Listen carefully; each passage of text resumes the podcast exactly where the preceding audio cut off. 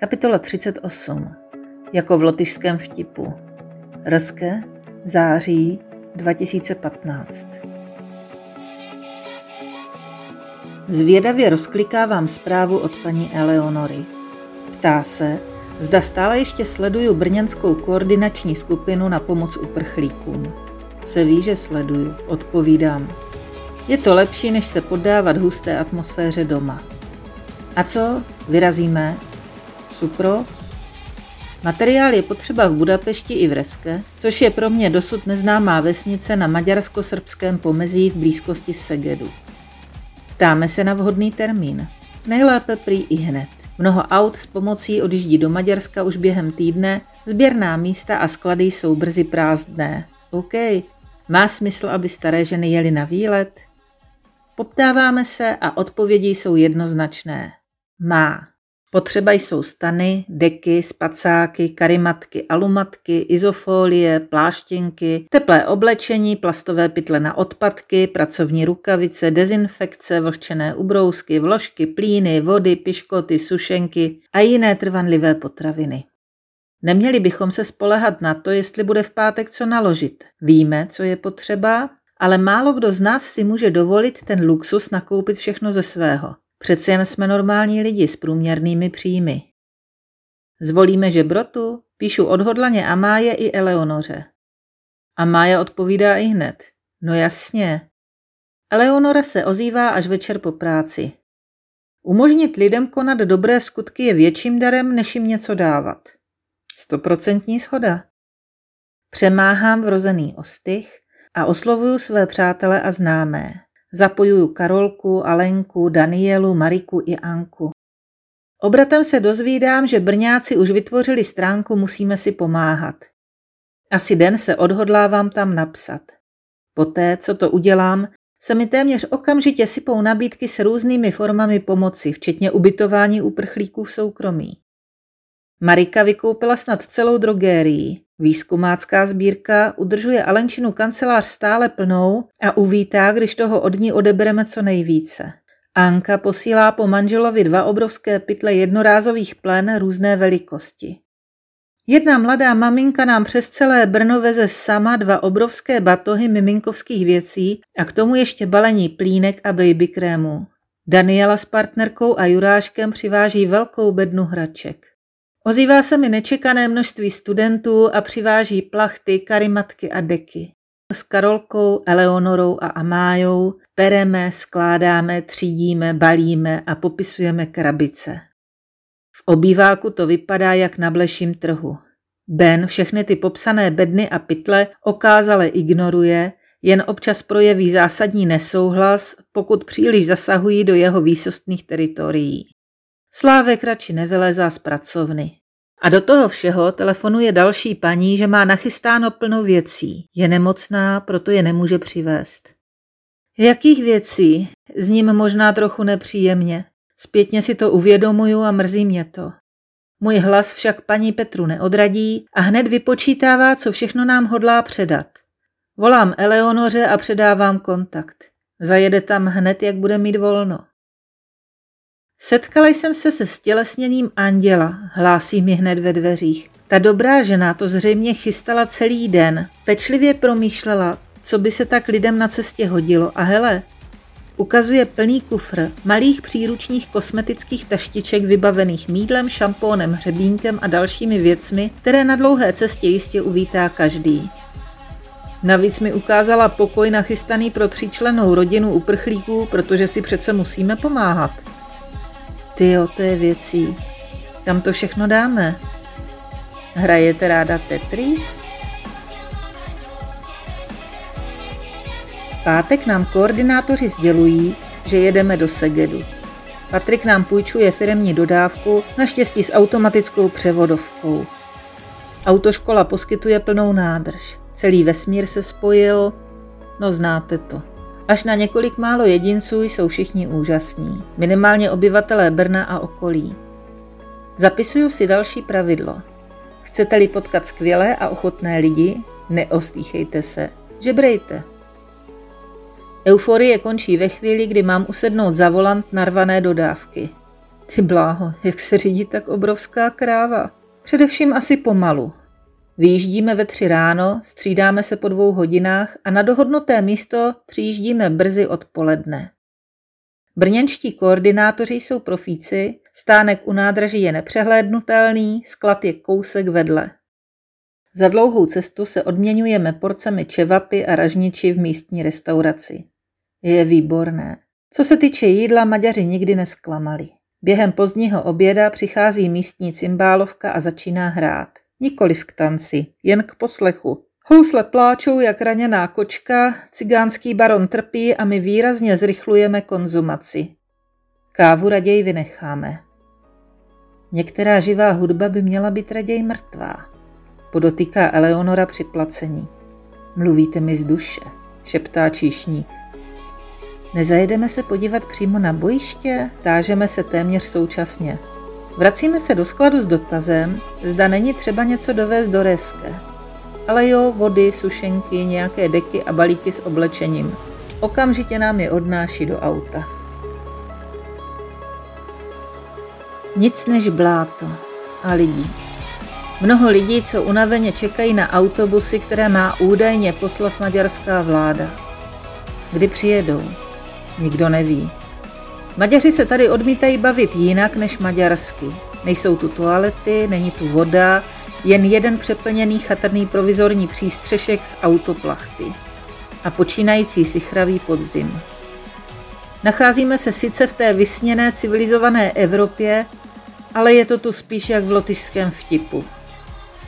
Několik dobrovolníků z Čech, Rakouska a Německa tu v primitivních podmínkách vaří čaj a instantní polévky. Lidé na ně čekají v dlouhé frontě spíš odevzdaně než trpělivě. Předáváme materiál dvěma Češkám. Nedaleko od nás nesměle postává mladá strhaná žena. Náhle se jí pod bundou něco zavrtí a zavrní. Rozepne zip a na světlo se klube hlavička malinkého sotva narozeného miminka zabaleného v šátcích. Madonna s dítětem. Rodila prý před pár dny u cesty v Srbsku. Všímá si jeden z rakouských kluků od hrnce s čajem, bere suchou deku a rovná ji ženě přes ramena. Pár slov do přístřežku a jako zázrakem se uvolňuje místo k sezení. Chvilenka čekání, než dobrovolníci vyčarují baby láhev a sušené mléko. Je tady všechno. Po pár minutách maminka fasuje vlhčené ubrousky, čisté dupačky a další suché oblečení pro sebe i to maličké. Dokonce i nosítko a balík jednorázových plenek se tu najde. Kufr blízké dodávky se mění v přebalovací pult. Ženské pomáhají děťátko ošetřit, převléknout, nakrmit, nadšeně nad ním švitoří jak sudičky v pohádce. Maminka mezi tím zmoženě usíná na zadním sedadle auta. Neměl by je někdo vzít do nemocnice? Maďaři je odmítají, nemají pojištění. Tady Jerge jede za hodinu domů. Vezme je k nám do Rakouska. Máme vstřícnější prostředí, než nabízí východní Evropa. Au. Automaticky zvedám do náruče malé, asi dvouleté dítko, které přede mnou upadlo do bláta. Nepláče. Jen apaticky pomrkává kukadly, které nápadně připomínají trnkovy broučky.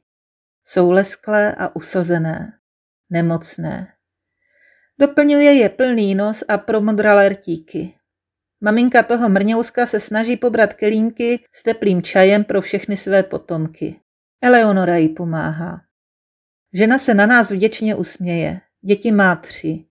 Tohle nejmenší je celé mokré a promrzlé. Hledám děvčata, kterým jsme předali zásilku ze skladu. Přivezli jsme sem i balíky s dětským oblečením.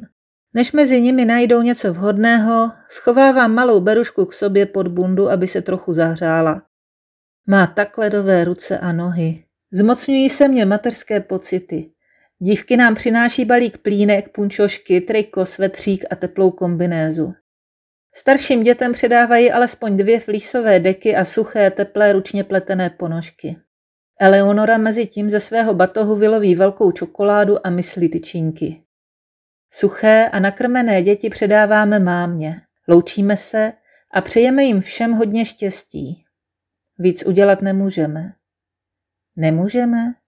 Vážně? Máte nějaký konkrétní cíl? ptá se Eleonora ženy. Má ve Vídni manžela. Přijel by pro ně k rakouským hranicím, dál bohužel nemůže. Zatím nesmí opustit Rakousko. Hlavně už žádný další uprchlický tábor. Ona by to snad ještě zvládla, ale děti už ne. Pojďte. Bere Eleonora za ruku starší děvčátko a chlapce. Rázně s nimi zamíří k naší dodávce. Tyhle tu nenechám. Ne v těchto podmínkách. Otáčí se ke mně s omluvným výrazem v očích. Maminka za ní spěchá s nejmenší beruškou. Pozbírám těch několik igelitek s celým jejich majetečkem a zvedáme kotvy. V autě je brzy teplo. Děti spí, maminka netrpělivě čeká, než se dobije baterka v mobilu do té míry, aby mohla volat. Jakmile se zadaří, rozáří se jako sluníčko a domlouvá s manželem místo setkání. No ještě se moc neraduj, holka.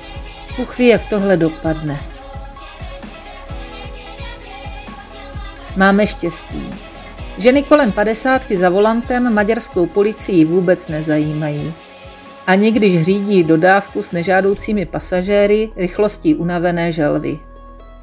Osazenstvo na zadních sedadlech čím dál tím víc kašle. Průdušky, co my jsme se s nimi doma natrápili. Slečna na benzínce nám ochotně připravuje horký čaj přímo do termosky. Rodinka se drží u auta, nechceme budit pozornost. Paranoja. Nevím, co vybrat rodince k jídlu. Nakonec to řeším tuňákovými sendviči, vypadají nejlépe. Trefila jsem se. Jsou nadšení. Hlad je vážně nejlepší kuchař. Eleonora mě střídá u volantu. Mám čas volat Amáje. Naznačuju situaci. Odkazuje mě na lékařský stan slovenského profesora Krčméryho na maďarsko-rakouských hranicích. Stupňující se kašel všech tří dětí napovídá, že to pro dnešek bude nejvhodnější cílová stanice. Zkuste chvíli spát, říká mi Eleonora. Máme toho ještě hodně před sebou. Na známé pumpě u díru se opět střídáme a někdy po půlnoci předáváme ženu i děti slovenským lékařům. Zaplať pámbu za ně. Nejmladší holčička kašle už téměř bez přestání. Má horečku. Ujímá se jí mladá žena. Maminka hovoří s kýmsi po telefonu a v zápětí mává na vysokého muže. Velké a dojemné vítání, podávání rukou, děkování. Zatímco rodiče řeší s lékařkou zdravotní stav dětí, pijeme kafe a čekáme, zda je vše v pořádku. Bude to dobré. Starším dětem postačí pár dní v teplé posteli s čajem, citronem a medem. Nejmladší fasuje syrup proti horečce a doporučení zajít k lékaři. Teď už jen přenést děti k autu zaparkovanému v té přívětivější části Evropy. Čekají v něm tři pohodlné dětské sedačky, hračky na uvítanou a především cesta do bezpečí nového domova. Hodně štěstí, máváme. Před slovensko-českou hranicí nás dostihlo slunce. Nemohu odolat pohledu do zpětného zrcátka. Svítá. Ve zpětném zrcátku je krajina často hezčí. Bývá však o hubu kochat se jí příliš dlouho. Pojďte se raději vystřídat, navrhuje Eleonora. Nad ránem mne vysazuje před domem, domlouváme se, že auto vrátí až v pondělí přímo Patrikovi. Já si s ním po Brně jezdit netroufám. Tak dobrou noc. A jak se budete cítit na další jízdu, neváhejte zavolat. Zavolám. Dobrou a díky moc. Já děkuji. Povzbudivý úsměv, bouchnutí dveří a zvuk startéru. Rozhlížím se kolem sebe. Důvěrně známý svět působí najednou podivně cize. Bojuju s pocitem, že bych měla být někde jinde, tam dole na jihu. Kolik tam asi zůstalo podobných mrňousků. Vybavuje se mi dovolená na ohři, pořádný slejvák, Kemp pod vodou, stan, spacáky, boty, oblečení, všechno mokré, promrzlé děti, zavřená hospoda, my se Slávkem vystresovaní, cesta na vlak a potom celý den vlakem domů. Domů. A tam nás čekala výtečná svíčková Slávkovy maminky. Ale co čeká lidi z Rské? U výtahu se zdravím se sousedem. Vyráží na ryby. Ani jednoho čmouda řval na mě minulý týden. Teď mi na pozdrav odpovídá, Sorry, sousedko, neber si to osobně. Já jsem tu pakáž prostě nechcu, aby mi tu jednou povraždili děcka. Co ty o nich víš? No právě, že nic, raději nevědět. Tak teda pěkný den. Ahoj, loučím se a před očima se mi vybavuje fotka a titulek v novinách, které mi před půl rokem ukazovala Lída. a vedle toho důvěřivá kukadla malé berušky, které by tenhle velký strejda za normální situace s láskou pomohl. Kdyby nebyl v uplynulých měsících masírován podobnými výplody. Do hajzlu. Chce se mi z toho všeho brečet.